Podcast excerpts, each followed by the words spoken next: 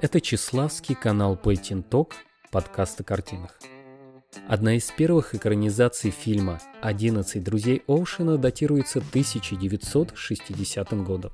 Но, как по мне, друзья Оушена собрались намного раньше.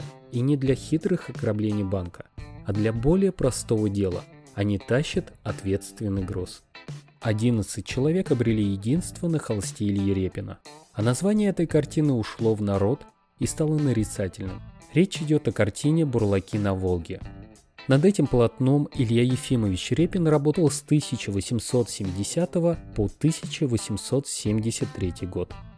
Великий русский художник задел нерв общества, которое отреагировало на колебания кисти. Суровые мужики занимаются своим суровым делом. Так что же тут можно было задеть? Давайте посмотрим. На картине «Бурлаки на Волге» мы видим 11 человек, которые, изнемогая, надрываясь, тащат лодку, а точнее корабль. На картине изображен тяжелый процесс буксировки купеческого судна людьми на фоне золотого песка и чистого неба. Все яркое, кроме бурлаков. Они напоминают того человека, который единственный портит всю атмосферу своим неуместным присутствием. За этими бурлаками пристально следит купец или капитан, который находится на судне. На заднем фоне уходит от глаз зрителя пароход. Вот такое вот короткое описание картины. Дальше только подробности. Запачканные неухоженные люди впервые встретились Репину на Неве, неподалеку от Санкт-Петербурга. Прогуливаясь с друзьями по набережной, с красивыми друзьями, по красивой набережной, Илья Репин видит угрюмую стаю бурлаков. Бурлак – это рабочий, который в коллективе с другими людьми тянет на плотной веревке судно против течения. Такая профессия существовала на Руси, Российской империи и в раннесоветский период России. Грязные одежды, взъерошенные волосы и тяжелый взгляд. Такими в памяти художника остались эти люди после первой встречи. На контрасте с окружающим миром художника, который так и сиял красотой, и который был совсем рядом, на набережной, только протяни руку. Бурлаки смотрелись чем-то диким и чем-то прошлым. Рипин говорил о бурлаках так. Промозглые, странные чудовища с какой-то доброй и детской улыбкой смотрят на праздничных разряженных людей и любовно оглядывают их самих и их наряды. Конец цитаты. Под такими впечатлениями родился будущий эскиз картины, Правда, в нем были кое-какие отличия. Сюжет картины был основан на контрасте чистого, опрятного общества и оборванцев-бурлаков. Но такая композиция пришлась не по душе художнику Федору Васильеву, другу Ильи Репина. Васильев сказал, что бурлаки на эскизе смотрятся неестественно и народно. Васильев предложил отправиться на Волгу, где Репин сможет лучше разглядеть бурлаков и доработать сюжет. Отправившись в путешествие по Волге, Репин искал встречи с бурлаками, и он ее нашел. Больше эти люди для художника не были чем-то инородным и чуждым. В поисках мыслей и образов, которые можно было отобразить на картине, Репин шагал с бурлаками в ногу во время их тяжелой работы, набрасывая зарисовки на бумагу. В период отдыха расспрашивал бывалых бурлаков о жизни и взглядах. Наверное, поэтому картина «Бурлаки на Волге» так точно передает тяготы рабочего человека. Интересно, что Репин не изобразил изнеможденную кучу людей. Нет. Он дал лицо, дал характер каждому участнику буксировки корабля. И более того, он проникся к некоторым из бурлаков. Например, Канин, бывший поп, то есть служитель церкви. Человек с мудрым взглядом и лицом древнегреческого философа. Он стоит во главе колонны. Первого человека, стоящего в артели, называли Шишка. Он был самым опытным и задавал ритм всем. К слову, артель – это добровольное объединение людей для совместной работы или иной коллективной деятельности, часто с участием в общих доходах и общей ответственностью на основе круговой поруки. Картина «Бурлаки на Волге» показывает заинтересованность каждого участника – мы можем видеть отдачу первых, стоящих в артели, насколько натянуты их пояса. Далее высокий мужичок, который равнодушно стоит с трубкой в зубах. Юнец, пытающийся избавиться от тяжелого бремени работы. Чем дальше мы идем по колонне бурлаков к центру картины, тем проще люди относятся к этой тяжелой работе. И словно корона на голове царя, которая показывает его право на трон, мы видим корабль, а точнее торговые судна, которое дает понятие нам, от чего же столько страданий. Немного расскажу об одном из процессе буксировки. На суднах стоял большой барабан, на который был намотан трос с прицепленными к нему тремя якорями. Движение начиналось с того, что люди садились в лодку, забирали с собой канат с якорями и плыли вверх по течению. По пути эти люди разбрасывали якоря. Бурлаки на барже цеплялись за трос и шли от носа на корму, а там, на корме, его наматывали на барабан. Получалось, что шли они назад, а палуба у них под ногами проходила вперед.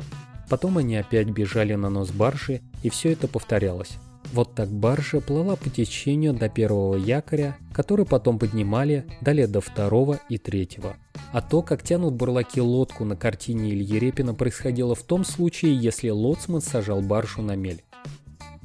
Все это дело, конечно, тяжелое. Это видно по картине Репина. Но и оплачивался этот труд не так уж и плохо. Так как бурлаки работали артелями, то еду они закупали заранее. Например, в их дневной рацион входили такие продукты, как хлеб, мясо, крупа, масло, сахар, соль, чай, табак. Совсем не бедно получалось. Также за летний сезон Бурлак мог заработать столько денег, что мог отдыхать всю зиму. В бурлачество шли в основном по доброй воле.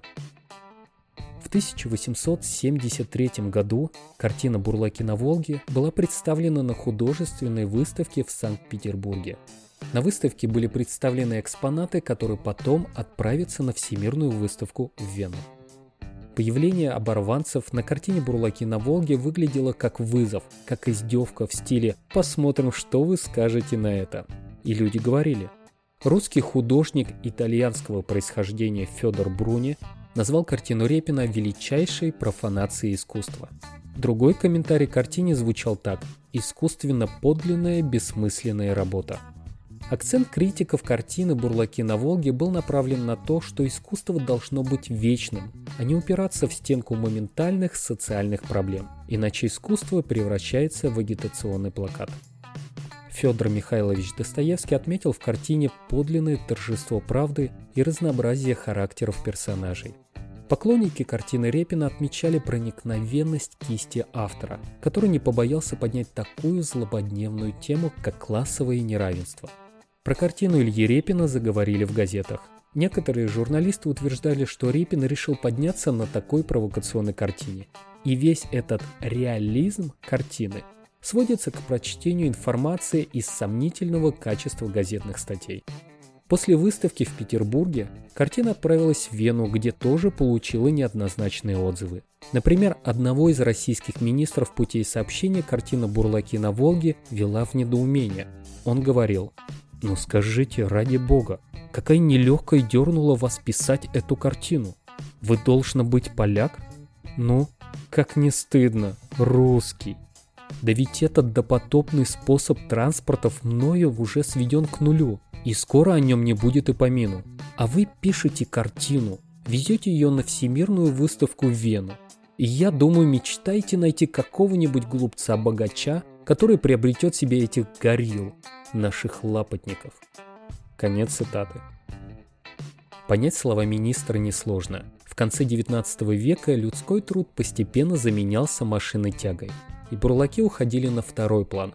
Поэтому тема, на которую была написана картина, была уже давно не актуальна, а здесь, можно сказать, перед всем миром Репин показывает Россию в неприглядном виде – на всемирной выставке картина Илья Репина завоевала бронзовую медаль и была куплена сыном императора Александра II великим князем Владимиром Александровичем за 3000 рублей. Говорят, что великий князь повесил картину в бильярдной, где с радостью рассказывал о каждом участнике картины своим гостям, подчеркивая особенность и важность каждого персонажа на картине. Картина великому князю приглянулась еще наброском, когда Репин искал правильные пути к шедевру. Конечно, Репин понимал, что мимо его картины не пройдут молча критики, ведь работа Бурлаки на Волге шла в разрез со взглядами в высших кругах. Но так ли это? И что же Илья Ефимович хотел сказать этой картиной?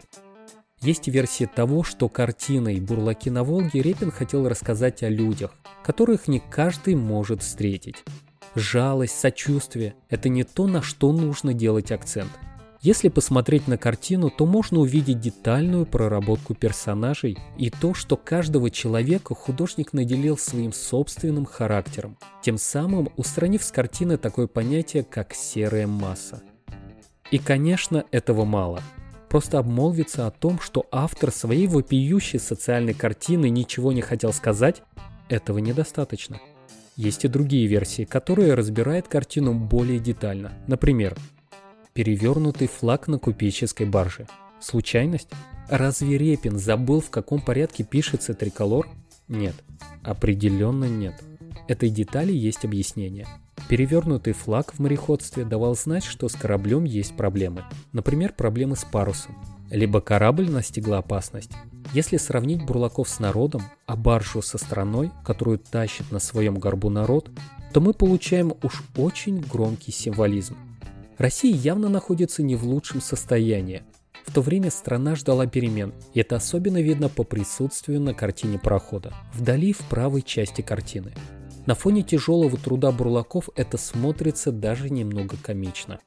Глядя на этот пароход, невольно начинаешь задумываться о бессмысленности труда бедняк бурлаков. И что они здесь делают, коль есть такая техника? Обратите внимание на канат, за который тащат бурлаки с судна. Он привязан к вершине мачты. Не нужно быть гением, чтобы понять, что если бурлаки все вместе налягут на канат, то корабль перевернется.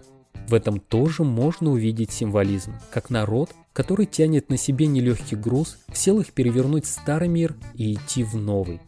Далее. Флаг на парусном корабле направлен в правую сторону, а дым из трубы прохода ветер сдувает в левую сторону, что все же делит картину на два мира – мир промышленного будущего и мир старых устоев, которым не по пути.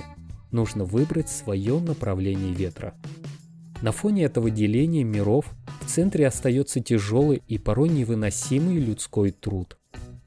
Далее по символизмам. Перевязанный веревкой камень, что находится на переднем плане внизу картины, часто использовался теми, кто хотел покончить с собой. Это самый простой способ утопиться, когда ты не видишь выхода. И этот факт придает больше отчаяния работе бурлаков. Ведь не от хорошей жизни люди идут на такую тяжелую работу. Также на переднем плане лежит рядом с камнем рваная плетеная корзина.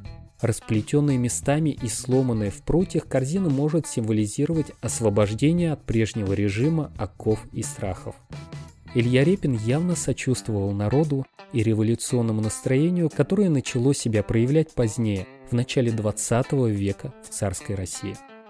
При всем тяжелом труде картина у Репина получилась очень яркая и светлая, даже золотая, и лишь бурлаки кажутся на картине чем-то темным. Они как бы пересекают картину, если посмотреть на их направление. Мы не видим, откуда они идут, и не видно, что у них впереди. Есть момент, тяжелый момент. Есть мнение, что Илья Репин не символист. Да, возможно. Но художники, как мне кажется, сами порой того не зная, вкладывают смысл в то, что выходит у них из-под кисти – Картина подобна хорошему четверостишию, в котором больше смысла, чем на несколько строк. Именно с картины «Бурлаки на Волге» о Репине заговорили в обществе. Позже он станет великим портретистом, чьи портреты становятся достоянием каждого дома. Картина «Бурлаки на Волге» не первое полотно, где люди тащат что-то тяжелое.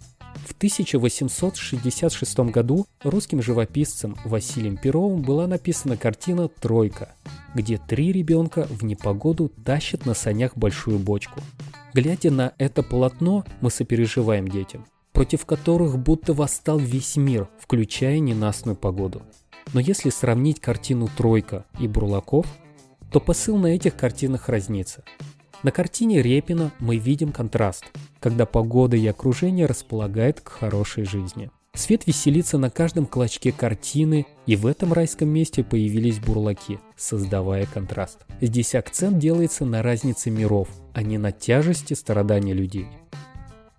В 2014 году На берегу Волги в Самаре была поставлена скульптурная композиция картины «Бурлаки на Волге» в честь 170-летия со дня рождения Ильи Ефимовича Репина. Эта необычная трехмерная скульптура повторяет сюжет картины, но с настоящей рекой, настоящей Волгой. Оригинал же картины находится в Русском музее в городе Санкт-Петербург. Это полотно имеет размер 131,5 см на 281 см. Картина Ильи Репина «Бурлаки на Волге» получилась отличной заявкой на попадание в художественную элиту. Она стала выдающимся произведением русской живописи. Возможно, художник не ковырял кистью тему социального неравенства, а отобразил на холсте свои наблюдения. Сила народа, а не жалость к нему. Возможно, именно это хотел показать нам автор на своем полотне. Можно спорить, можно соглашаться, а можно просто наслаждаться талантом Ильи Ефимовича Репина. Это Чеславский, канал Talk, подкаст о картинах.